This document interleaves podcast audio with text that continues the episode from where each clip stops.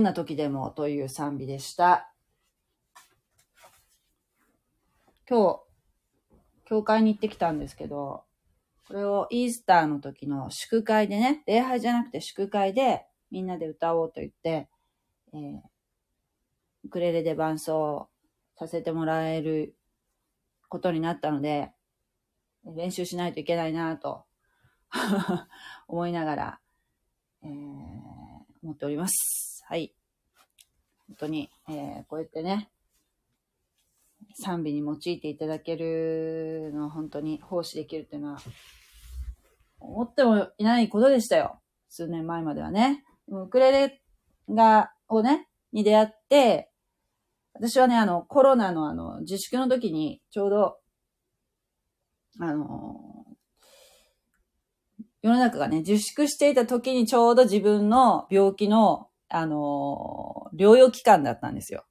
ちょうど手術した後でね。抗がん剤治療してたんですけども。それがね、ちょうど重なってたのでね、ウクレレを練習することができたんですね。えー朝から晩まで もうすることないので、ね、朝から晩まで弾いてましたね。あの時は。とても楽しい時間だったと思いますね。貴重な時間でしたね。あのー自粛の時ってね、皆さんが結構ほら、クリエイティブなことされる人多かったんじゃないかな。楽器、その時頑張って弾けるようになったって方もいらしたんじゃないかな。私、あの、散歩もよくしたんですけど、あの時ね。もう本当にね、道、誰もいなかったですよね、あの時。昼間もね。一人でね、ずーっと近くをね、歩いてたらね、えーどっかの家からね、ピアノの、ちょうどそうね、あの、プリテン、プリテンダー、えー、なんだっけ、あの、オフィシャルヒゲダンディズムの、うんピアノで弾いてる音が聞こえてきたりしてね。あピアノ弾いてるな、ピアノ練習してるな、とか思いながら。えー歩きながらこうストロークの練習したりしてね。変な人みたいだけど。でもほら、人がいないからさ、もう全然あの時散歩しててもなかなかこうすれ違うこともなかったし、本当なんか不思議な時間でしたよね、あの時っていうのは。で、ちょうどその、私、復職早くしたかったんだけど、その職場もね、えーいつもの体制じゃなくて、ちょっとやっぱり、えー交代交代で出勤して、だいぶ縮小した形で仕事してたので、み、あまあ、そのままね、私が病気とかしないで、つあの普通に仕事続けてたとしても、やっぱり休んでって言わ言われてたと思うんですよね。あの頃っていうのは。だから、ちょうどその、タイミングが良かったって言ったらあれだけど、あね、病気は本当に大変だったけど、だけどなんていうかな、病気で休んでてもあんまり目立たなかったっていうか、結果的にね。だから、で、えーっとね、それで、えーっと、6月からかな ?6 月に復職したんだけど、6月ぐらいでちょうど世の中もちょっと元に戻ってきたっていうかね。私が復職した時にも世の中がもうその、えー、なんていうかな、解除、規制が解除になって、仕事にみんな戻ってきたっていうような感じだったからね。タイミングがすごくね、えー、まあ、良かったっていうかね。良かったっていうのもなんかあれだけど、そんな感じだったことを思い出しますね。このウクレレと私の時間っていうのがね。えー、まあ、近所の方はね、非常にあの、迷惑だったかもしれませんけどね。もうあの、今はね、私今一軒家に住んでるんですけども、その時はちょうど、あの、アパートだったのでね、あの、朝から晩まで弾いてたのにね、何も言われなかったからね、本当ありがたいなと、今思ってます。はい。さて、えー今日はね、マタイの福音書の26章もずっとね、サボってたわけじゃないんですよ。サボってたわけじゃないんだけど、って言い訳するけど、26章の、そう、ゲッセマネの祈りというところの箇所をね、えー途中でもやめてたんですけども、えー35節までやってたのかな？はい。えーもうこれはもうイエス様が、もうまさにユダヤ人の祭司たちに捕獲されて、そして裁判にかけられる直前の、その、そのよ、その日の夜ですよ。15日、15日の晩ですね。15日って言ってもね、あのね、ユダヤ人、前も言いましたけど、ユダヤ人の日付の変わる時っていうの、タイミングっていうのがね、私たちってほら、夜中の12時じゃないですか。もう間もなく変わりますけどね。私たちの歴だとね。ユダヤ人の方っていうのは、大体その夕方の6時ぐらいが日付の変わり目なんですよ。だから、えーっと、14日、14日、私たちが通常言ってる、例えば14日だとすると、14日から、えー15日に変わるっていうのが夕方に変わってるからね。私たちが通常思ってる14日の夜って言ってるのは、実はもう15日のにもう変わってるわけですよ。わかりますか？言ってる意味。ちょっと違うわけですね。だから、この時点でイエス様はもう日が暮れてますからね。もう、えー杉越の食事、いわゆる私たちが言ってるあの最後の晩餐って言われるものが終わって、それからお弟子さんたちを連れて、ユダはもういないですよね、ここにはね。ユダはもう、えー出て行ってますね。えーその後、みんなで賛美を歌って、えー割と皆さんね、えーよく行っているオリーブ山というところに出かけて行かれたんですね。オリーブ山というのは、あの、イエス様がね、どうか、えーお弟子さんたちがよく一緒に行っているプライベートなね、場所だったと思われます。お祈りとかされてたんじゃないでしょうか。そして、えーイエス様は、弟子たちにね、今夜あなた方は皆私につまずくであろう。私は羊飼いを打つ。そして羊の群れは散らされるであろうという、ゼカリア書13章7節にある、えー予言を、えー引用しておっしゃいました。えーイエス様、イエス様のお弟子さんたちが、のことですね、羊の群れというのはね、えーイエス様が撃たれるというところで、弟子たちがみんな散り散りになるんだよと。つまずくというのは裏切るんだよと。あなたたち裏切るんだよと。この晩すぐ成就しました。だけど、32節で、だけど私は蘇って、あなた方より先にガリラへ行くんだよと。蘇るんだよと。ここでもまた予言されたんですね。予告されたんです。しかし、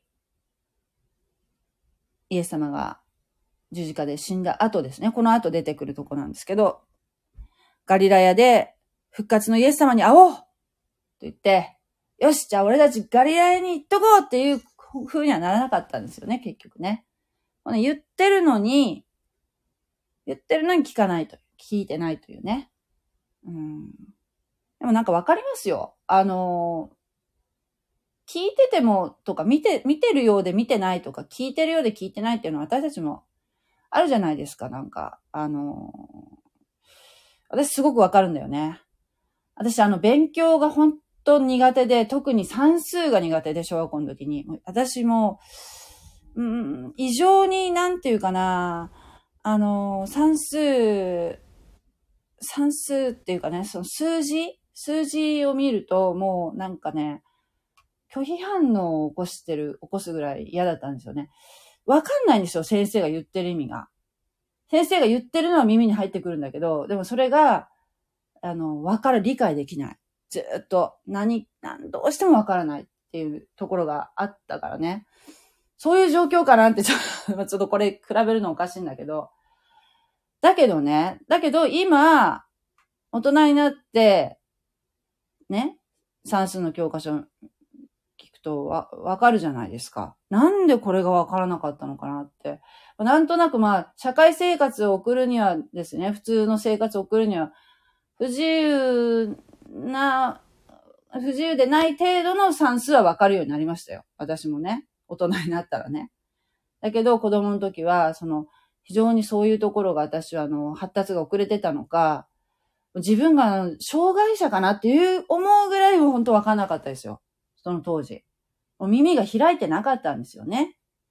えー、だから、えー、このペテロたちのね、霊的な目が開いていない状態なので、イエス様がいくらね、何度も何度もね、えー、蘇、蘇るんだよ、死ぬけど蘇るよっておっしゃってても、えー、この約束は無視されましたね。ニコデモさん。ハレルヤ。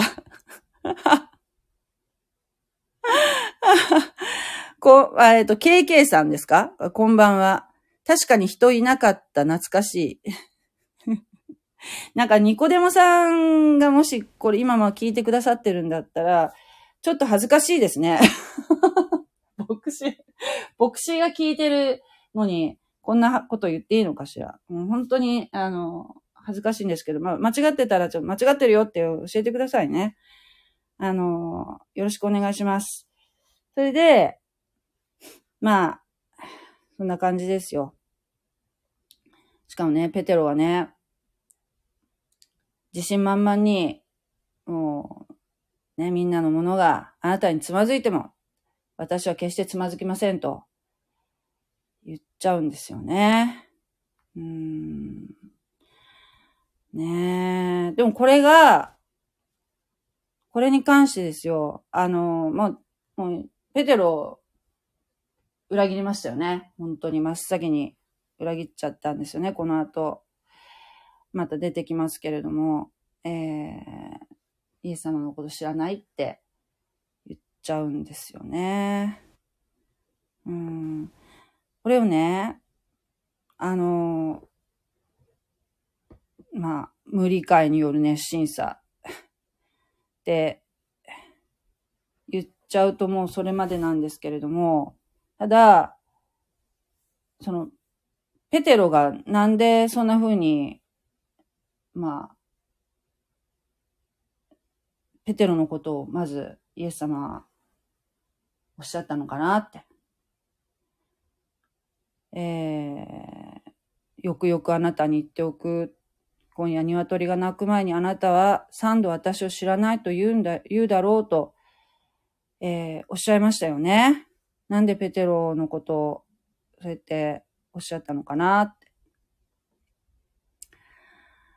これなんかルカの福音書の方にもうちょっと詳しく書いてある。えー、っと、ルカの福音書の22章の31節。こんな書いてあるんですよ。私、口語訳で読んでますね。シモン、シモン、見よ、サタンはあなた方、あなた方を麦のようにふるいにかけることを願って許された。あサタンって、あの、悪魔のことなんだけど、悪魔って、自分勝手には動けないみたいで、神様の許しがないと、やっぱりその神様の許しの範疇でしか、その人間に対して影響を及ぼすことはできないようなんですよね。願って許されたって書いてあるからね。うん。だけど、そう、だからサタンは働く、サタンが誘惑するよと。あなたのことをね。だけど、だけど、しかし、私はあなたの信仰がなくならないように、あなたのために祈った。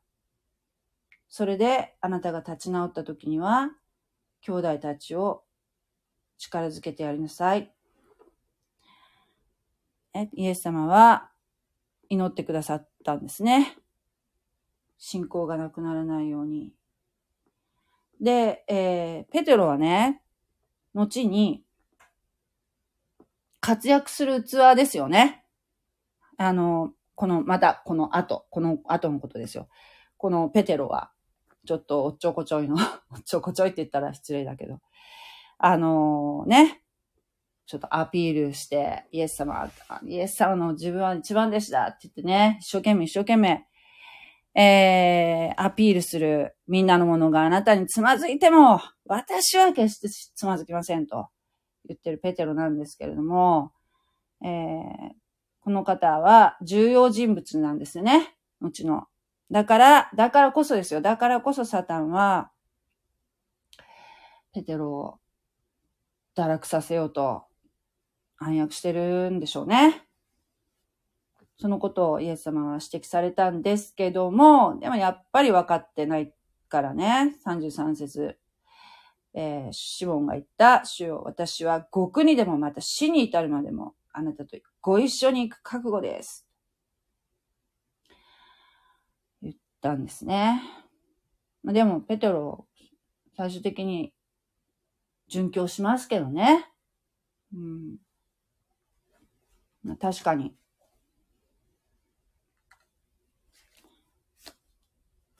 結果はね、そういう風になったんですけれども、うん。でもイエス様は、この後ね、えー、他の落ち込んでる弟子たちを励ます器としてペテロを召されたわけですよね。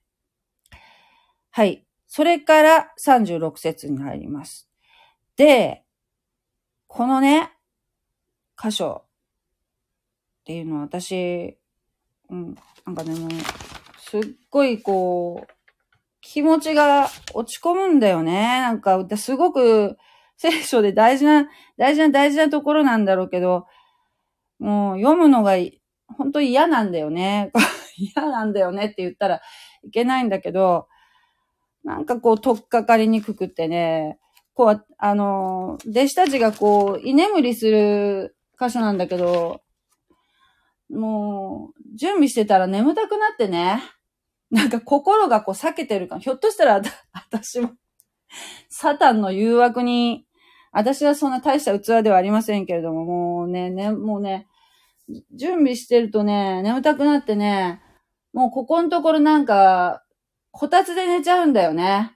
って言ったら、今日教会で言ったら、ああ、あなたはもう、あれで、干からびちゃうからねって言われて、もう、ちゃんと布団で寝なさいって、あの、言われましたけども、もうね、何度も読もうとしてもね、寝ちゃうっていうところでね、ちょっと 数日飛んだんですけどっていう言い訳をしますけれども。とりあえず読みます。36節から。口語訳で読みます。それからイエスは彼らと一緒にゲッセマネというところへ行かれた。そして弟子たちに言われた。私が向こうへ行って祈っている間、ここに座っていなさい。そしてペテロとゼベダイの子二人とを連れて行かれたが、悲しみを催し、また悩み始められた。その時、彼らに言われた。私は悲しみのあまり死ぬほどである。ここに待っていて、私と一緒に目を覚ましていなさい。39節、もう読んじゃい、読んじゃいますね。そして少し進んで行き、うつぶしになり、祈って言われた。我が父よ、もしできることでしたらどうか、この杯を私から過ぎ去らせてください。しかし、私の思いのままではなく、御心のままになさってください。それから弟子たちのところに来てご覧になると、彼らが眠っていたので、ペテロに言われた。あなた方はそんなにひとときも私と一緒に目を覚ましていることができなかったのか？誘惑に陥らないように目を覚まして祈っていなさい。心は熱しているが肉体が弱いのである。また二度目に行って祈って言われた。我が父よ、この杯を飲むほかに道がないのでしたらどうか、御心が行われますように。また来てご覧になると、彼らはまた眠っていた。その目が重くなっていたのである。それで彼らをそのままにして、また行って三度目に同じ言葉で祈られた。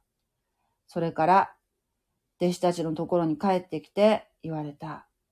まだ眠っているのか？休んでいるのか？見よ、時が迫った。人の子は罪人らの手に渡されるのだ。立て、最高、見よ、私を裏切る者が近づいてきた。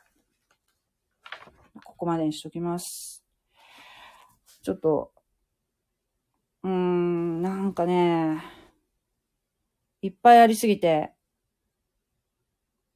多分途中でやめると思いますけども。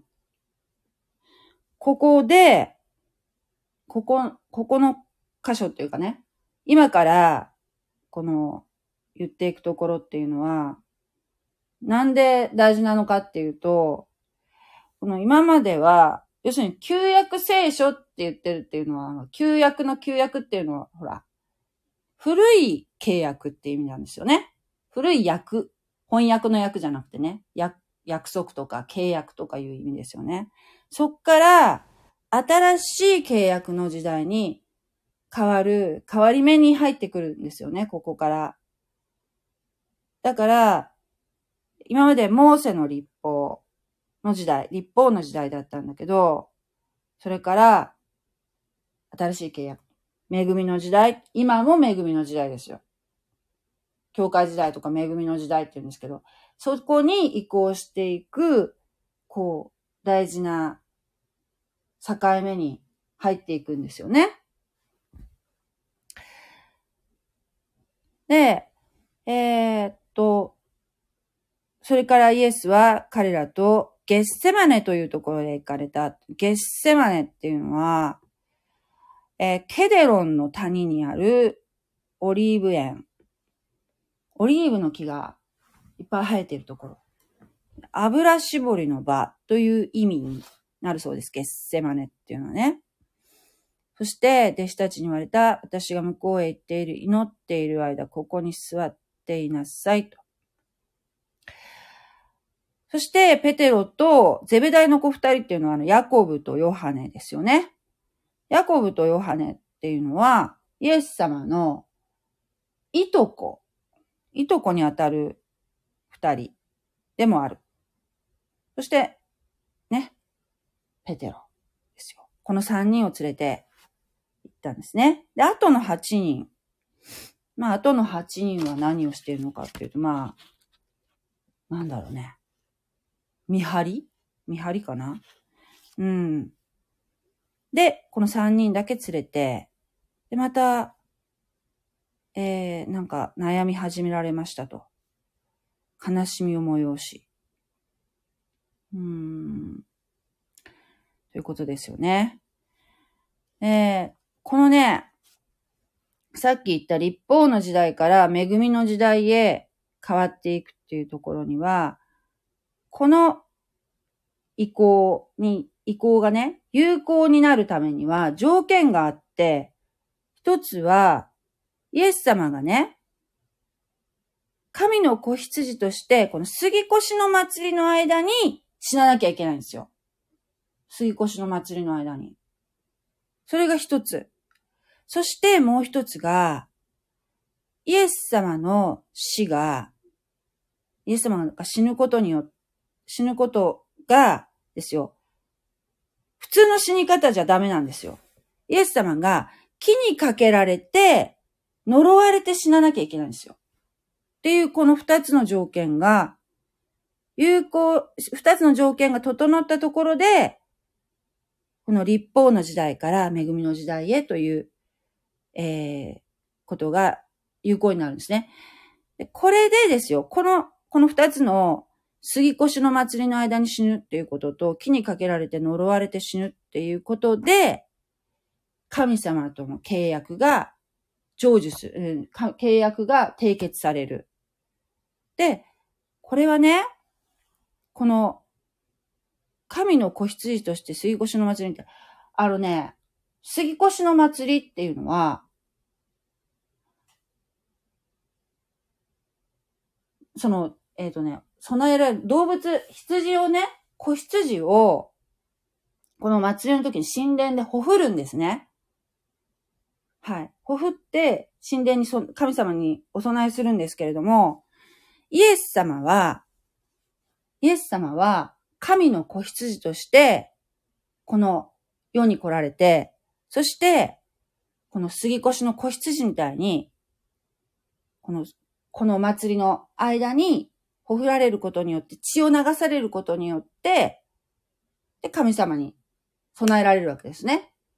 でね、この契約っていうのがね、あのね、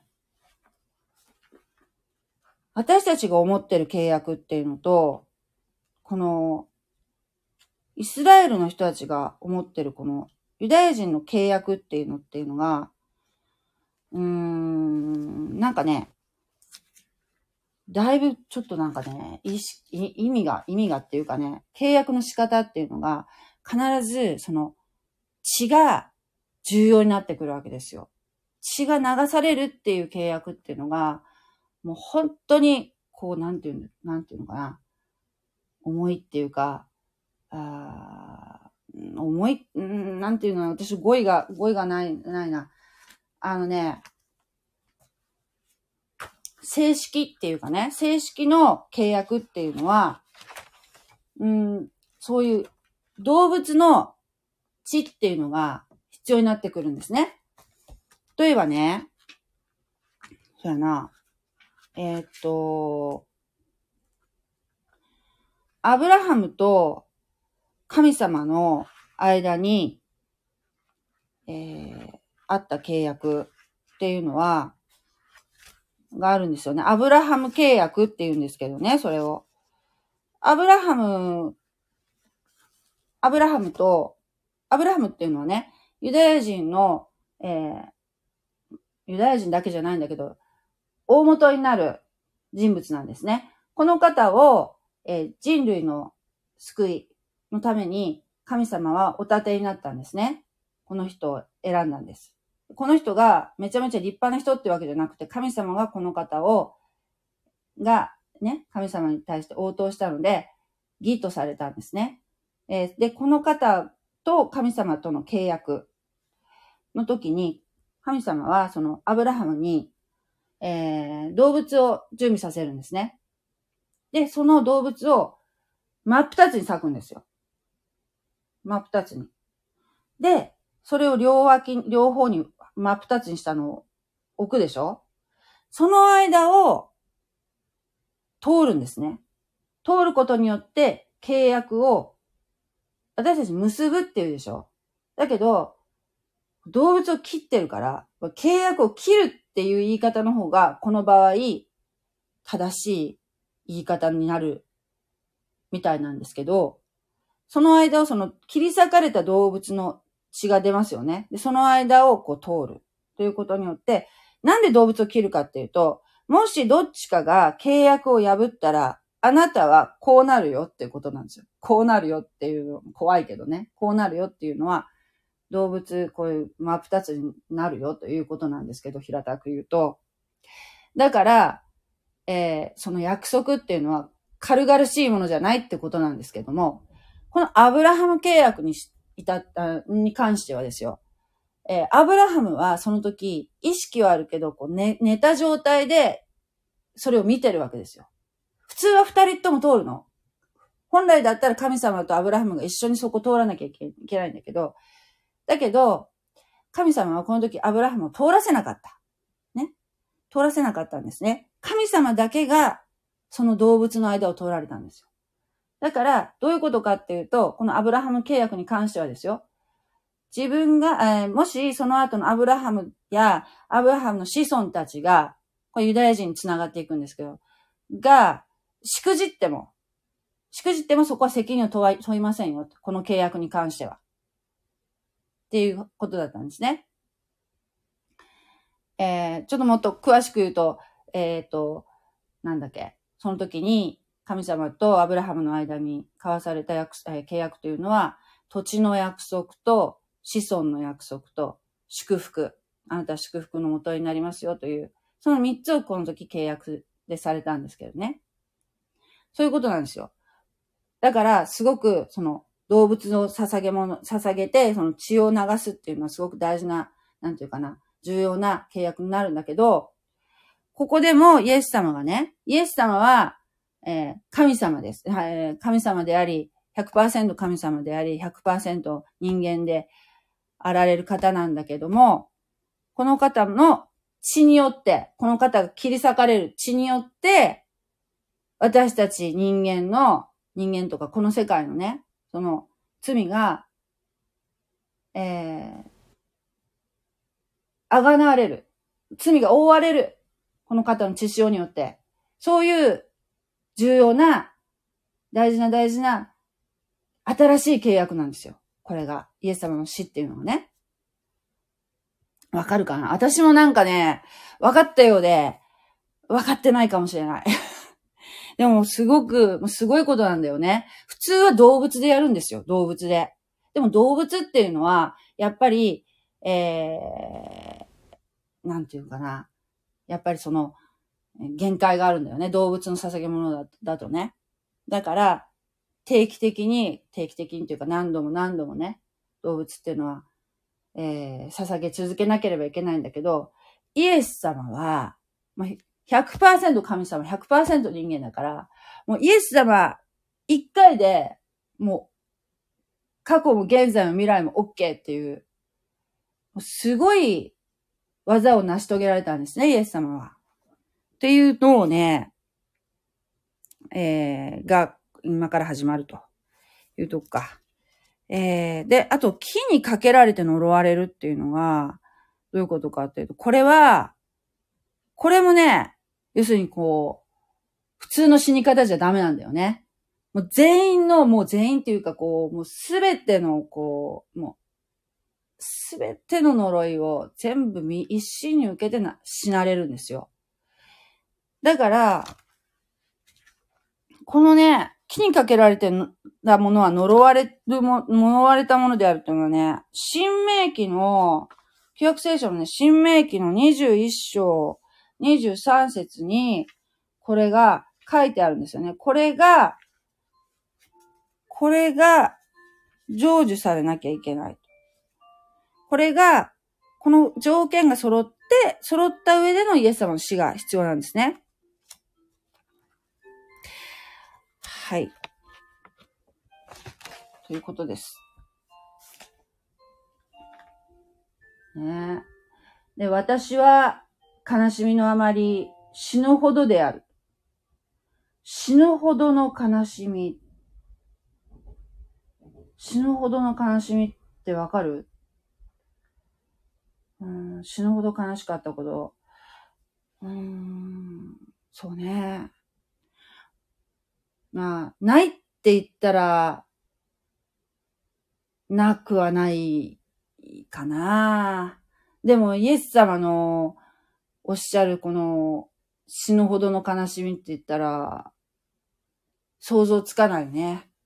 私が思ったの、ずっとずっとずっと死ぬほどの悲しみだと思う。だって、あの、ルカの福音書にあるように、血のような汗を流されたって、ルカの福音書の方にはね、表現されてますよね。血のような汗っていうのは、実際そういうことがあるそうです。なんか、めちゃめちゃ人間がこう、ストレスがぐっとかかった時っていうのは、うん、細胞が壊れて、そっから血が染み出して、こう、汗が赤くなるそうなんですよ。実際そういう人私は見たことはないんですけれども、うーん、まあ、血のような汗っていうね、ことがルカの福音書の方にはね、書いてありますね。ねえ、どんだけ、どんだけ辛かったのかな。えー、で、ここで待っていて私と一緒に目を覚ましていなさい。これ一緒に祈ってなさいっておっしゃったのかな一緒に祈ってなさいよと。鳥なしの祈り。うん、イエス様のことをね、一緒に祈ってとおっしゃってたのかもしれませんね。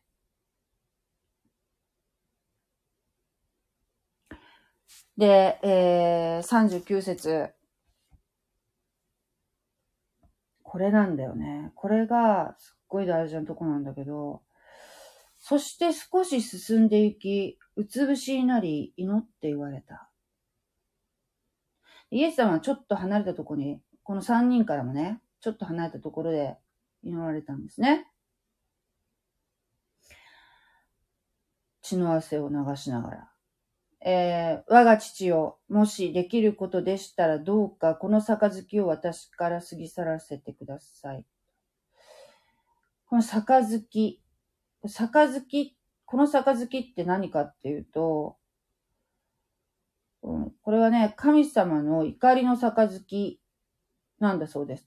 杯っていうのは、旧約聖書では、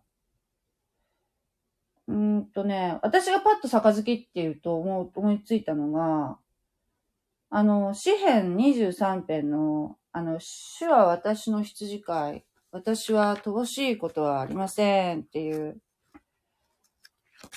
すごいクリスチャンがみんな大好きな、あの、詩が、詩編の23編はね、主は私を緑の牧場にふさせ、憩いの水のほとりに伴われます。主は私の魂を生き返らせ、皆のために私を義の道に導かれます。たとえ死の影の谷を歩くことがあっても、私は災いを恐れません。あなたが私と共におられますから。っていう、ありますよね。あれに、私の杯は溢れていますっていうとこがあるんですけど、これもう、なんかいいじゃないですか。私の杯溢れていますってこう、ね。こう、もう、恵みが満ち溢れているような表現ですよね。祝福の杯ですけれども、これはすごくいい意味のプラスイメージの杯なんですけども、私の杯溢れていますわね。でもこの杯は、違いますよね。どう考えても。これは、多分ね、この詩編で言うと、11、11編。11編の、だからこんな風に、こう、わかんない言葉は、旧約聖書とかから、こう、どういう使われ方してるのかなっていうふうに調べるのが大事なんだって。今はほら、あの、聖書のアプリとかあるので、検索、語句がね、検索したらバーッと出てくるんですよね。杯とか入れたらバーッと。めちゃめちゃ便利ですよね。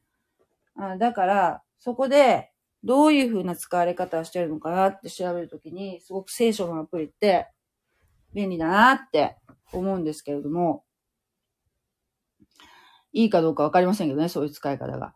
えっとね、11編の6節に、えー、こんな風に書いてある。主は悪しき者の上に炭火と硫黄とを降らせられる。燃える風は彼らがその杯に浮くべきものである。うん、悪しき者の上に炭火と硫黄。もうこれは、え、怒りの杯ですよね。どう考えてもね。だから、ここの場合は、怒りの杯である。私から過ぎ去らせてください。あー、え、っと、興味深いですね。そういう意味だった。あ、KK さん、KK さん。示唆が与えられ感謝します。実直な。あ、なんとおっしゃいますよ、もう。もう全然、もうね、ほんとね、私、聖書とか、もう、関係ない世界でもずっともう年食うまでね、もう生きてきたので、もう今、一生懸命ね、一生懸命、一生懸命ってほどでもないんですけれども、遅れを取り戻そうとしてるんですけれども、ねえ、若い時にね、言うけど、若い時に聖書出会えた人はもう幸せですよ。KK さん若いの？えー、ぜひ、呼んでください。ね。えー、クリスチャンかな ?KK さんひょっとしたら。わかんないけどね。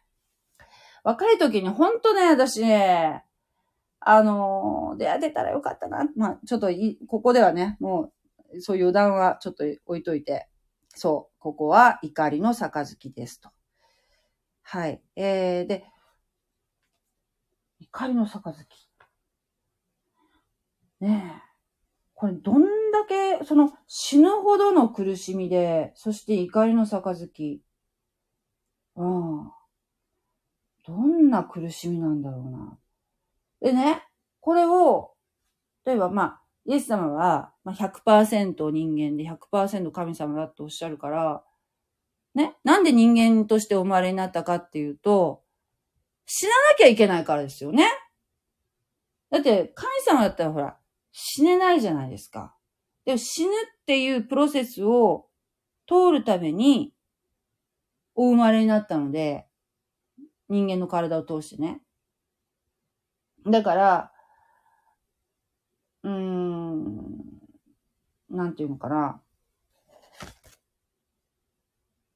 私たちが感じるような、例えばよ、私が、えー、今から死ぬって分かってた。今から死ぬ、まあ、死ぬけどね、いつか死ぬけど、だけど、えー、例えばですよ。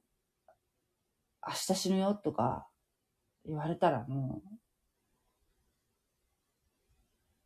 悲しみのあまり死ぬほどであるっていうかん気分になるのかな悲しみのあまり死ぬほどである。死ぬ前に悲しみで死んじゃうかなうん、から悲しみで死ねたら、ね、痛い思いしなくて済むのかもしれないけど、わからない。何言ってんだろう もうイエス様のこのね、ここを理解するこ、お気持ちを理解するのってすごく難しいと思ったんですよね。どんだけ悲しかったんだろう。ね。だから人によっては、いろんな人の書いてあるのとか読んだりとか、言ってらっしゃるの聞いたりすると、その人間として生まれたっていう反面あるから、一面があるから、やっぱり私たち同じように、痛いの嫌だなとか、苦しいのかなどんだけ辛いのかなとか、パッと死ねないのかなとか、そういうことも、もちろん思ってただろうと、えー、おっしゃる方もいるんですよね。で、方や、いや、イエス様はもう人間を神様がお救いになる前からもう人間を救うという使命のために存在されるお方であって、もう最初から神様は、の、御子を救いのため、人間の救いのために、ね、やがて堕落するであろう人間のためにお使わしになると。いうことをも最初から計画されていたので、イエス様は、もう最初からこういうことは分かってたので、その痛いかなとか、苦しいかなっていうことは、ない。そうじゃない。それは、霊的な死を、霊的死っていうのはね、父なる神との断絶を初めて経験するイエス様の独特のこの苦しみであると。分かったり分かんないようなんでしょ？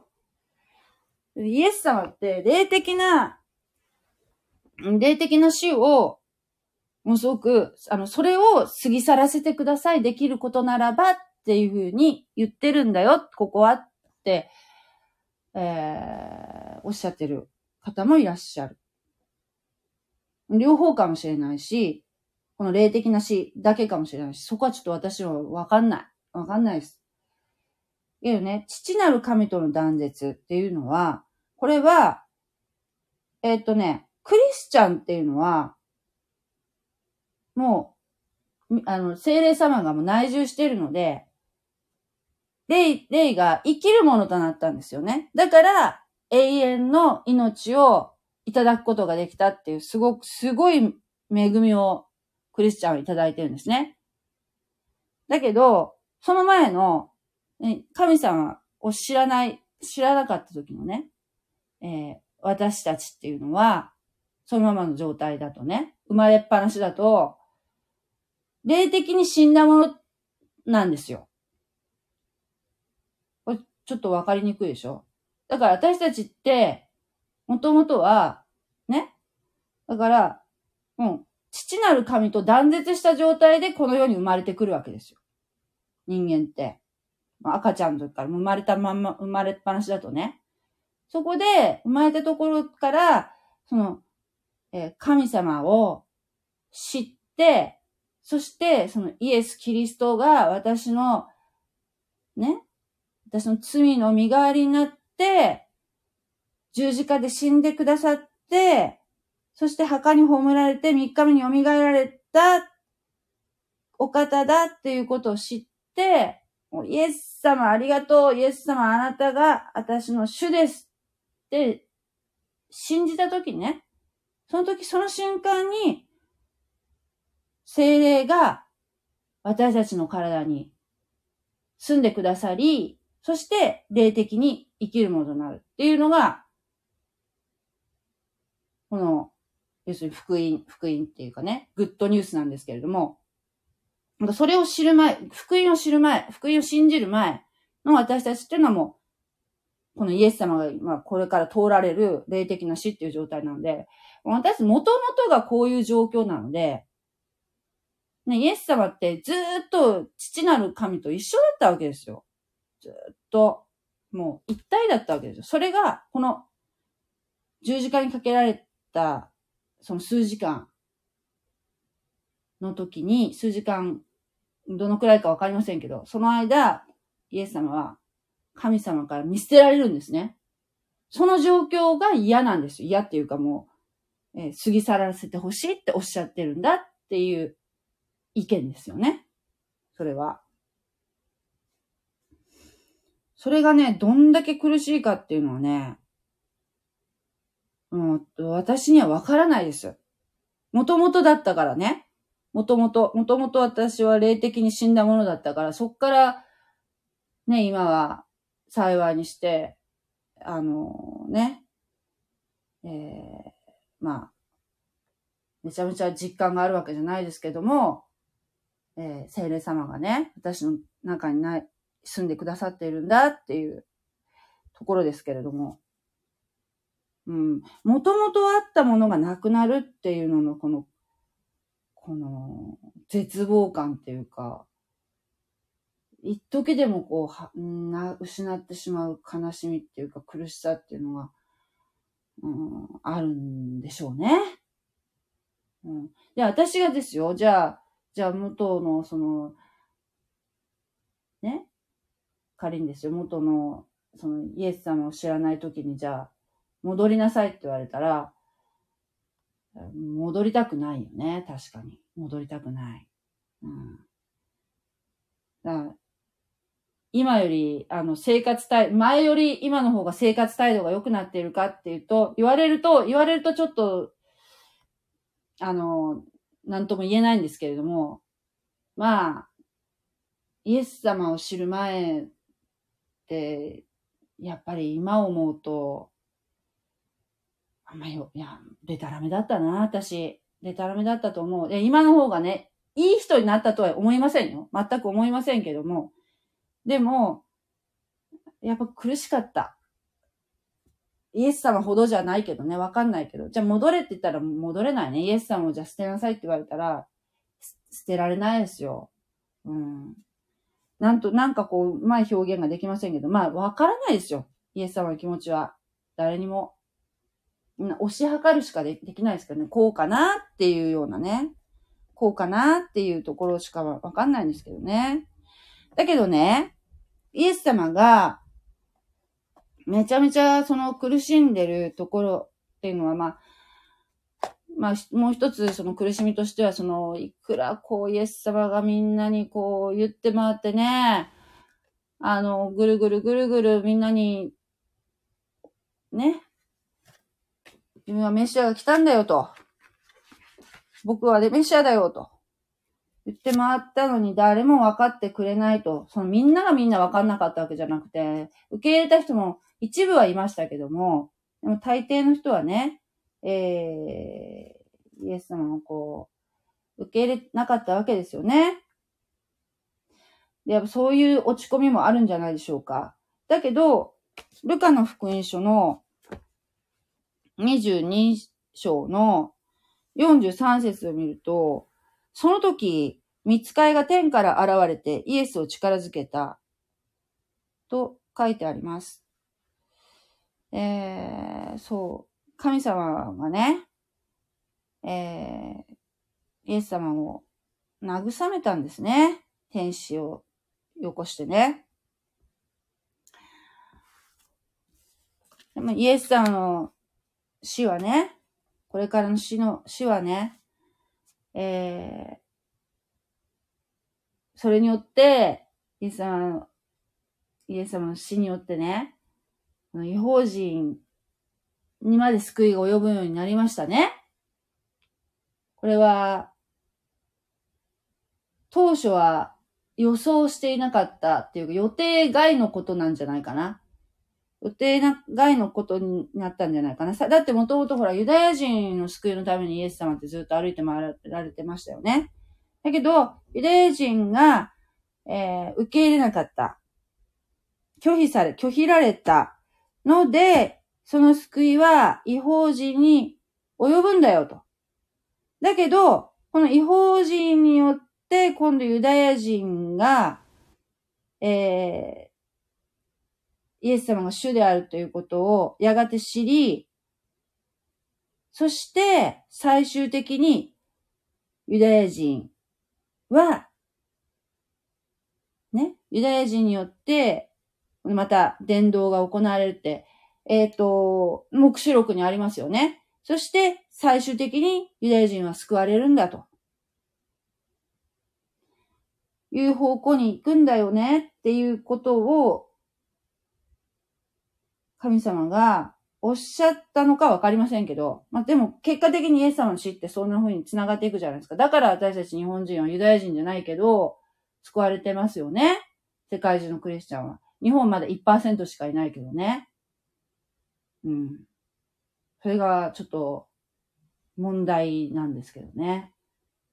あの、私の知っているあの、YouTube でね、YouTube であの、よくコメントをくださる方、えー、いらっしゃるんですけど、韓国のクリスチャンの方なんですけどね。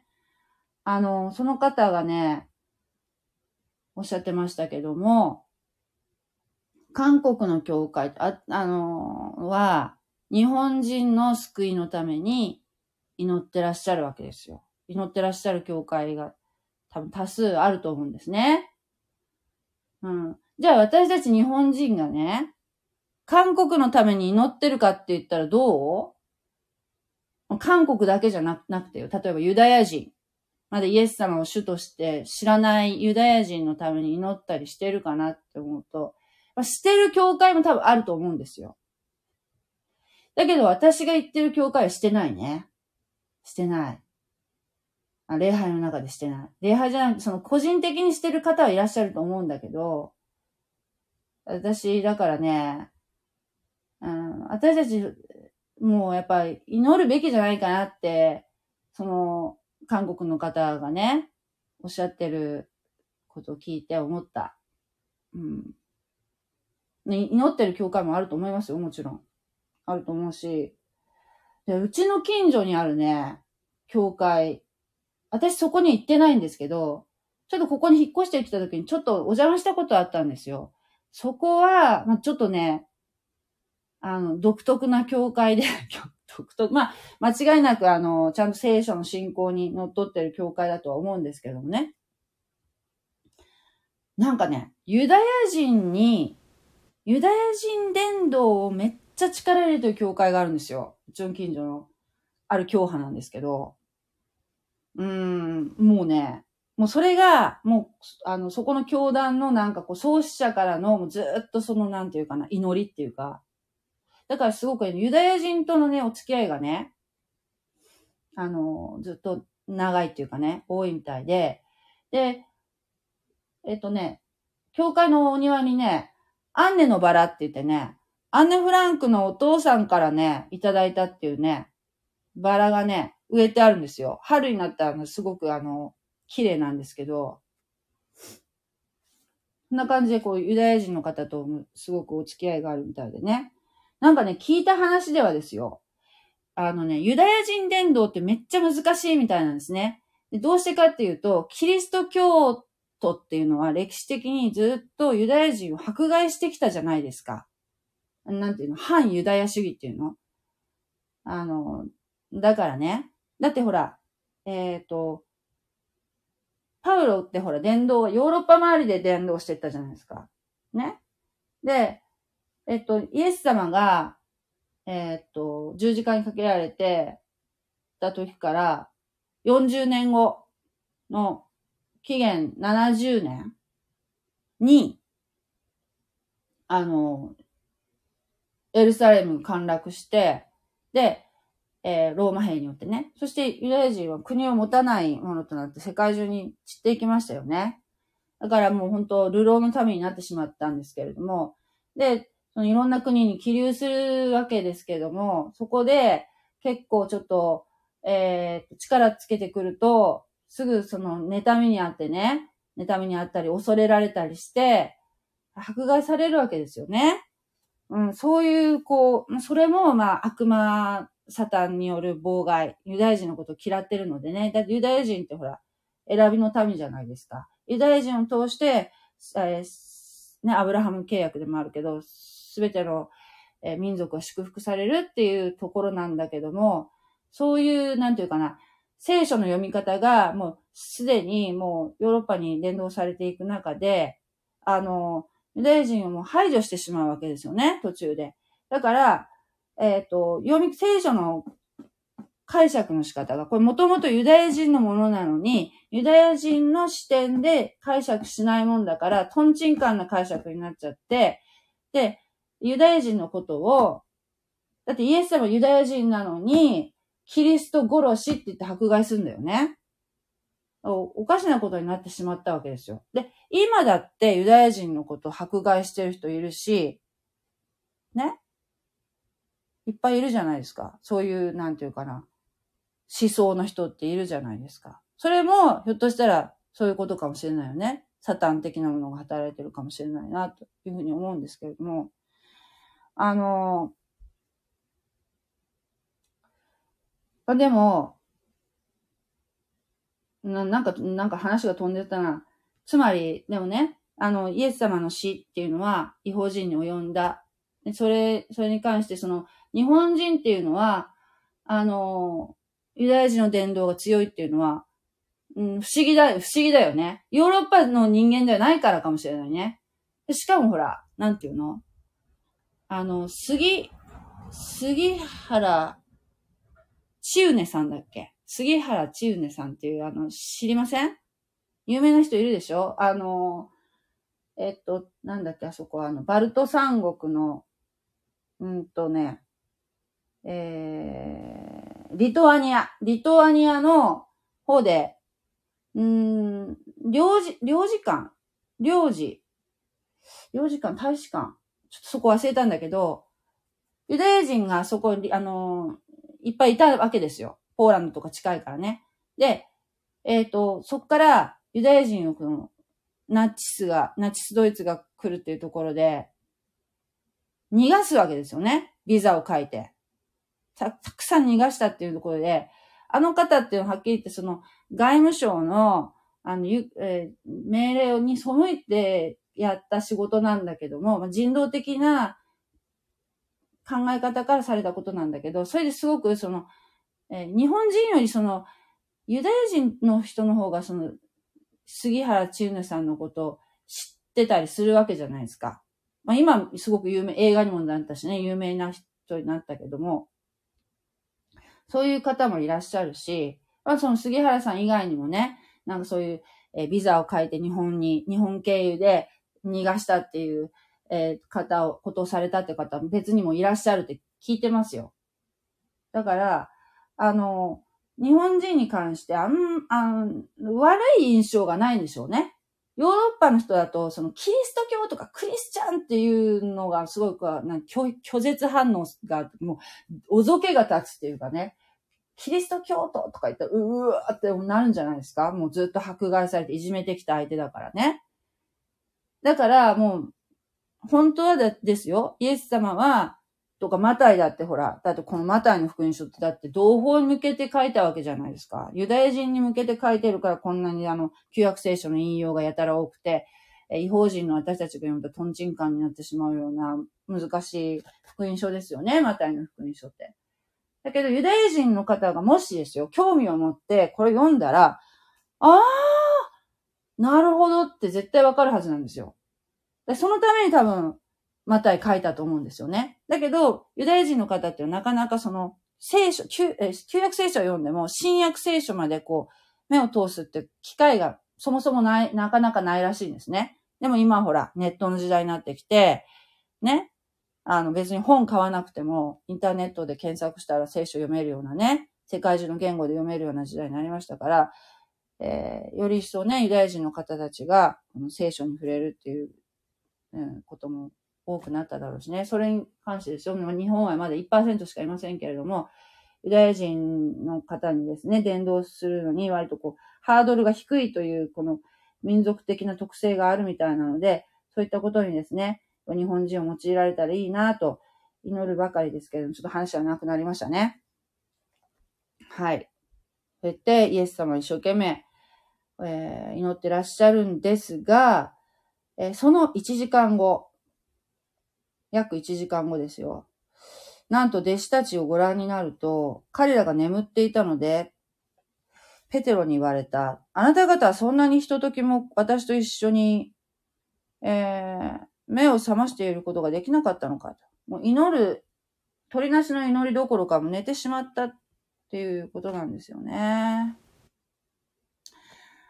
うーん、なんということでしょう。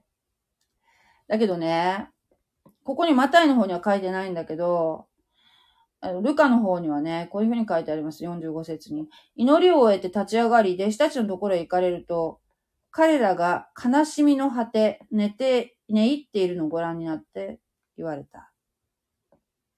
なぜ眠っているのか、誘惑に陥らないように起きて祈っていなさい。悲しみの果て寝ているのをご覧になってって書いてあるんですよね。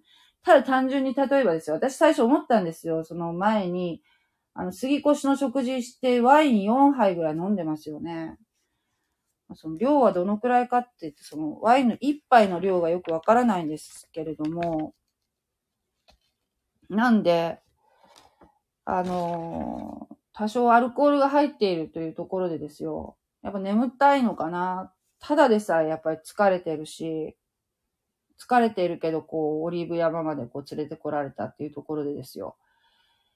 眠たい、肉体の疲れっていうのもあるのかなとか単純に思ってたんだけど、ルカの福音書見ると、悲しみの果てって書いてあるから、うん、弟子たちもなんか、ちょっと、な、イエス様が、死んじゃうっていうことは、まあ、死んじゃうってところまでは分かってるのかなっていう、まあ、死んで復活されたらすぐ千年王国が来るのかなみたいなメシア的王国が来るのかなとか思いながら、うーん、寝ちゃったのかな。なんか、悲しみの果てっていうところがね、ちょっと、一つの、まあ、情報ですけれどもね。まあ、別に酔っ払って寝てるわけじゃないんですよね。悲しみの果てって書いてあるもんね。で、誘惑に陥らないように目を覚まして祈っていなさい。心はじ熱している、心は熱しているが、肉体が弱いのであると。本当あの、眠気っていうのは、うん、まあ、これはね、まあ、イエス様の取りなし、への取りなしへの、の取りなしの祈りもできないように、えー、まあ、サタンがね、攻撃しているとも考えられるし、で、そういう時こそですね、本当は、いや、私はもう、ペテロが自信満々に、私はもう、自分は絶対、イエスさんを裏切りませんよとか言ってる、言う前にですよ。ああ、私は裏切るかもしれないっていうところで、ペテロは、むしろ、しっかりお祈りしなきゃいけなかった。ペテロだけじゃなくてね。全員裏裏切るからね。なきゃいけないんだなと。えー、自信があるときっていうのは、祈ろうっていう、えー、気持ちになかなかならないですよね。祈りっていうのはやっぱり自分が弱ってる時に祈りますからね。そういうことでやっぱりちょっとの祈ってなかったっていうところが、この眠気にもつながってるのかもしれませんけど、眠気っていうのは本当に、あの、不思議ですよね。私、あの、車の、全然関係ないんですけどね、車の運転、苦手っていうかね、あの、長時間私運転できないんですよ。あの、特にあの、高速道路あの、ずーっと風景が同じみたいなところってね。で、眠気って不思議だなと思うのが、もうここで寝たら死ぬって分かってても眠気来るじゃないですか。めちゃめちゃ不思議ですよね。なんか疲れてるってわけじゃないのに、こう、襲ってくる、あの、運転中の眠、眠気っていうのはね。だから私、あの、あんま長い時間運転しないようにも気をつけてるんですけれども、本当眠気っていうのは襲ってきますよね。うん。で、二度目に行って、祈って言われた。でまた同じように祈られました。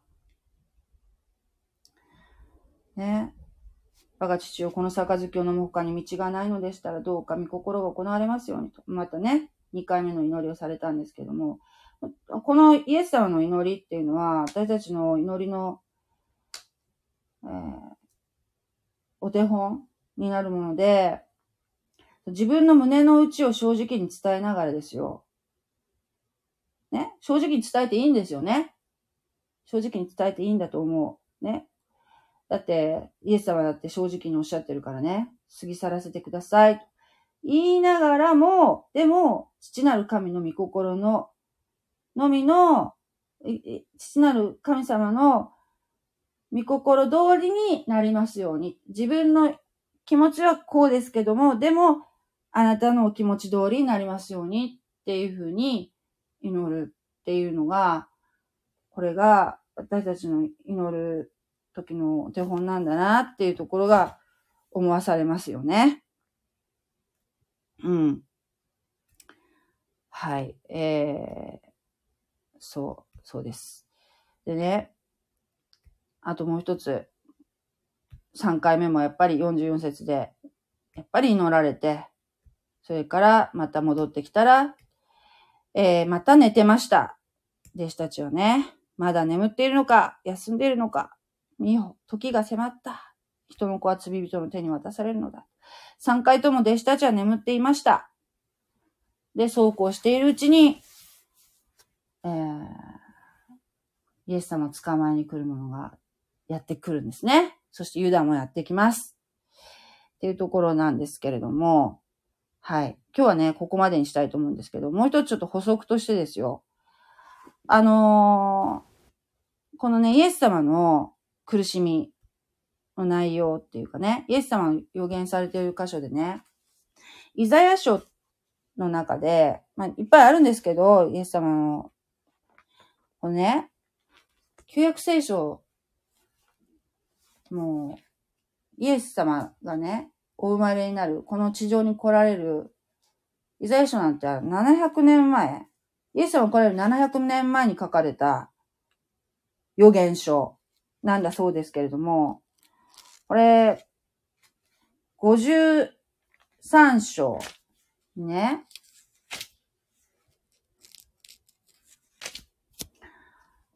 これ、今私たちが、この、もう、旧約聖書も新約聖書も読める時代ですよね、今。すごくもう、誰でも日本はね、簡単に手手にすることができます、聖書は。アマゾンでも買えるし、まあ、ツタヤには売ってなかったけど、ちょっと大きめの本屋さんに行ったら、聖書、本あるしね。そして、まあ、聖書高いから、えー、とりあえずアプリで読もうと思っても読める。アプリ入れなくても、えー、ウィキソースでも読める。ね、口語訳だったら。そういうもうすごい、もう、もう今までかつてないような、もうすごい恵まれている今時代なんですけれども、聖書が誰でも読めるね。なんだけども、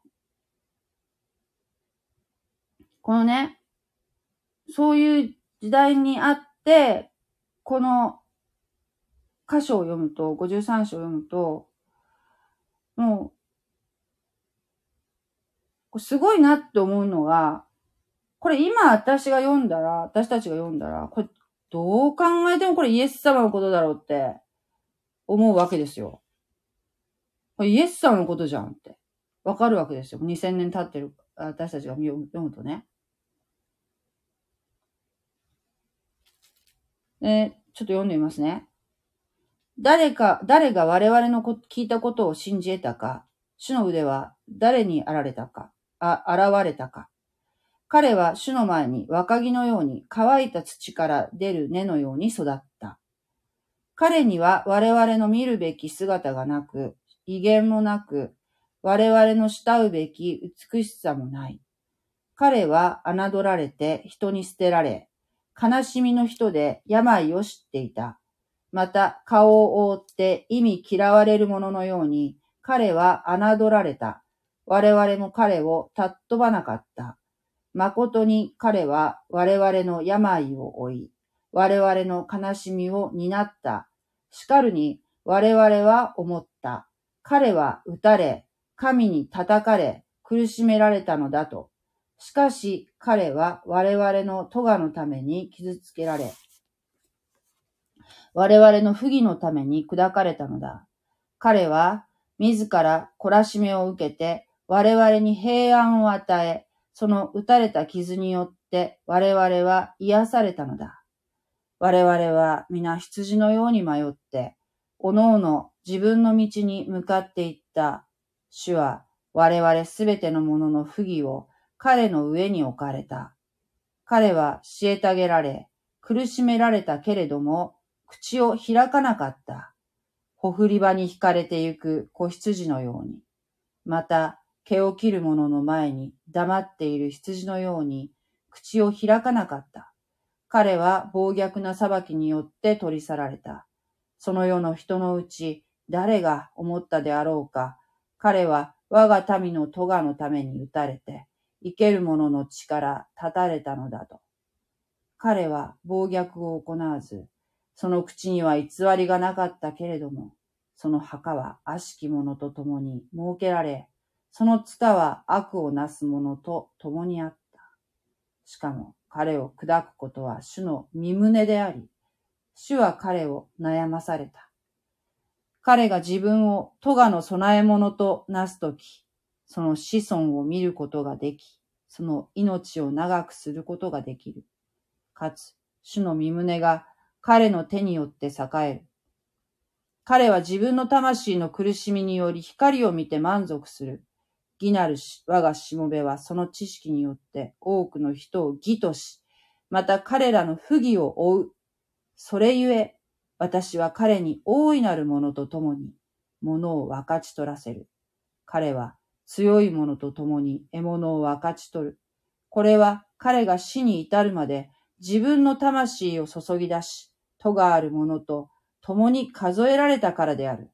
しかも彼は多くの人の罪を負い、戸がある者のために取りなしをした。で、これイエス様じゃないですか。ね。で、これ、イザヤ書って多分この時代の人たちみんな知ってるはずなんだけど、でもほら、わかんなかったんですよね。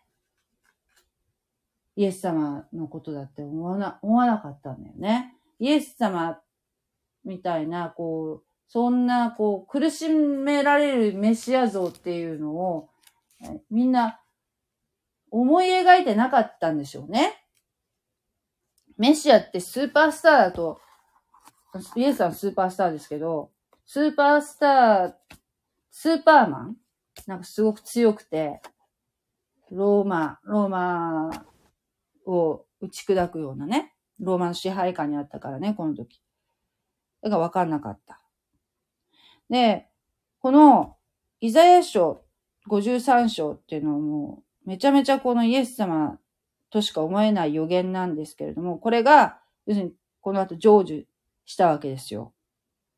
ね？期限、ね、期限30年に。AD30 年にね。で、だけど、このイザヤ書のこれがあまりにもイエス様っぽいから、これ、後でつけたんじゃない？とかいう人が出たらしいんですよ、その後ね。だけど、これすっごい、すごいなと思ったんだけど、あのね、司会文書って、えー、ご存知の方多いと思うんですが、司会文書っていうのはね、あって、1947年のイギリス委任統治領下のヨルダン川西岸地区、えー、司会ってある、あるじゃないですか、イスラエルに。あの、塩、塩の、塩っていうか、塩湖っていうんですか？あの、浮かんじゃうんだよね。塩分が高くて。えっ、ー、と、視界の北西のクムラン洞窟だけじゃなくて、あと何箇所かあるそうなんですけれども、クムラン洞窟などから発見された、えー、聖書。ここにイザヤ書もあったそうなんですね。でこれは、何がすごいかっていうと、今までの、それまでのね、この1947年以前までは、それまで最も古い写本と言われていたのも、紀元925年に書かれたものだったそうです。一番古いやつで、その当時あったやつね。ところが、この司会文書っていう、これはね、なんと、紀元前250年に書かれた写本、イザヤ書。さっき言ったじゃないですか。イザヤ書ってイエス様が生まれる、生まれたのが、例えば、その、ね、イエス様が生まれたのが、まあ、紀元一世紀の方だから、だからそれ、それよりも700年前に、前に書かれてたってさっき言いましたよね。だから、この司会文書っていうのは、えっ、と、イエス様が来られる250年まで遡ることができて、今までの最古の写本よりも1000年、1000年ぐらい昔の写本だっていうことが分かったわけですよ。ということは、これもちろんこの53章もね、イザヤ書もこれももちろんあったわけで、ということは、別に後で、ちょっとイエス様のその予言の成就とかいうのを、えー、言いたいがために後で付け加えたんじゃないっていう説は、それで覆されたわけですよ。だから本当に最初からこれちゃんと、で、全くその、ほとんど、ほとんどっていうかもう、きちっとこう、照合したら、その、えー、最古の写本ってそれまで言われてたものと、その千年前の写本っていうのは変わらなかったと。変わらなかった。ね。だから、いかにもう正確に一生懸命写本されてたか、当時はまだ印刷技術がなかったからね。写写すしかなかったわけですよ。でおそらくこれはエッセネ派って言われる、ユダヤ教のエッセネ派って言われる人たちが、もう、写本したものだろうっていう話なんですけれども、多分ね、その、ローマが来る前に、来るってなった時に、急いで、この洞窟にね、壺に入れて隠したんだろう。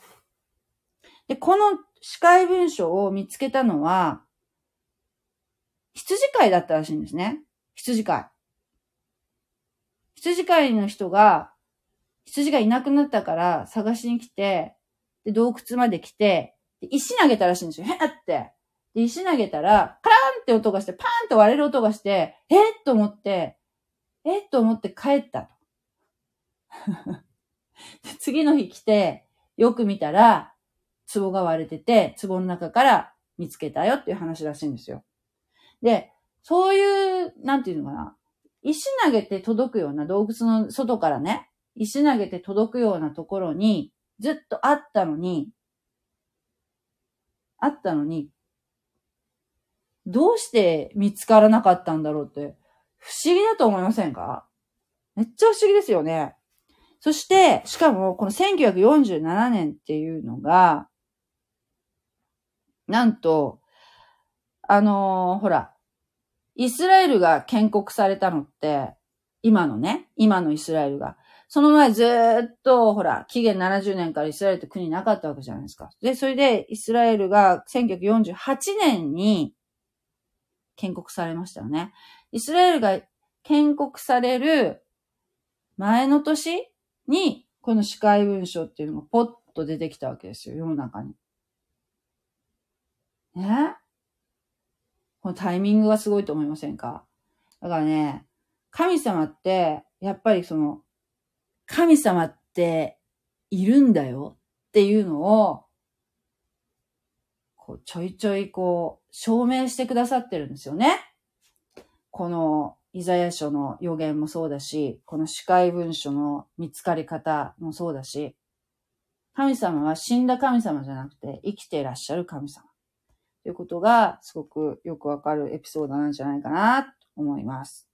たまにね、聖書は改ざんされているとかね、いう人がいて、このスタンド FM で いろん他の人ちょっとたまにちらっと聞くんだけど、誰とは言いませんけど、なんか、えー、聖書は改ざんされてるっていう説をね、とうとうと言ってる方がいらっしゃったんですけどね。あまあ、その方のね、とこにはメッセージで入れたりはしませんよ。違うとは言いませんけど、私は言いませんけど、言う、言うような、あの、あれ、なんてメンタルは持ってませんけども、でも自分のチャンネルでは言いますよ。あの、聖書は改ざんされてません。ということを一つ言って、今日は終わりたいと思います。長々とありがとうございました。あ、ちょっと読ませていただきますね。ありがとうございます。えー、それは思ってました。ユダヤ人差別おかしい。そう。ユダヤ人差別ってね、不思議だよね。だから、つまり、ユダヤ人っていうのは、よくあの、先民先民って言うけど、えー、なん、なんていうの？そういう、こう、屈折したようなね、こう、ちょっと、えー、エリート意識とか、そういうあれじゃなくて、えー、ユダヤ人というのは、その、祝福もされるけれども、でも神様から離れてしまったり、まずいことしたりすると、まあ、個人的にはすごく祝福されてると思いますよ。だけど民族的に、このようにこう国を失ったりとかね、えー、そういうことをこう何度も何度も繰り返している、うん、たやっぱりその神様のとに、なんていうの？地上のこの人間とをつなぐ祭祀の役割を果たしている民族なので、今、そのユダヤ人にそういう意識があるかどうかわかりませんよ。でも、そのようなものとして建てられている人たちなので、やっぱり特別なんですよ。私たちと違うっていうのはね、そこなんですよ。その代わり、えー、祝福もされるし、その反面、やっぱ大変な、やっぱり神様の裁きにも合うわけですよね。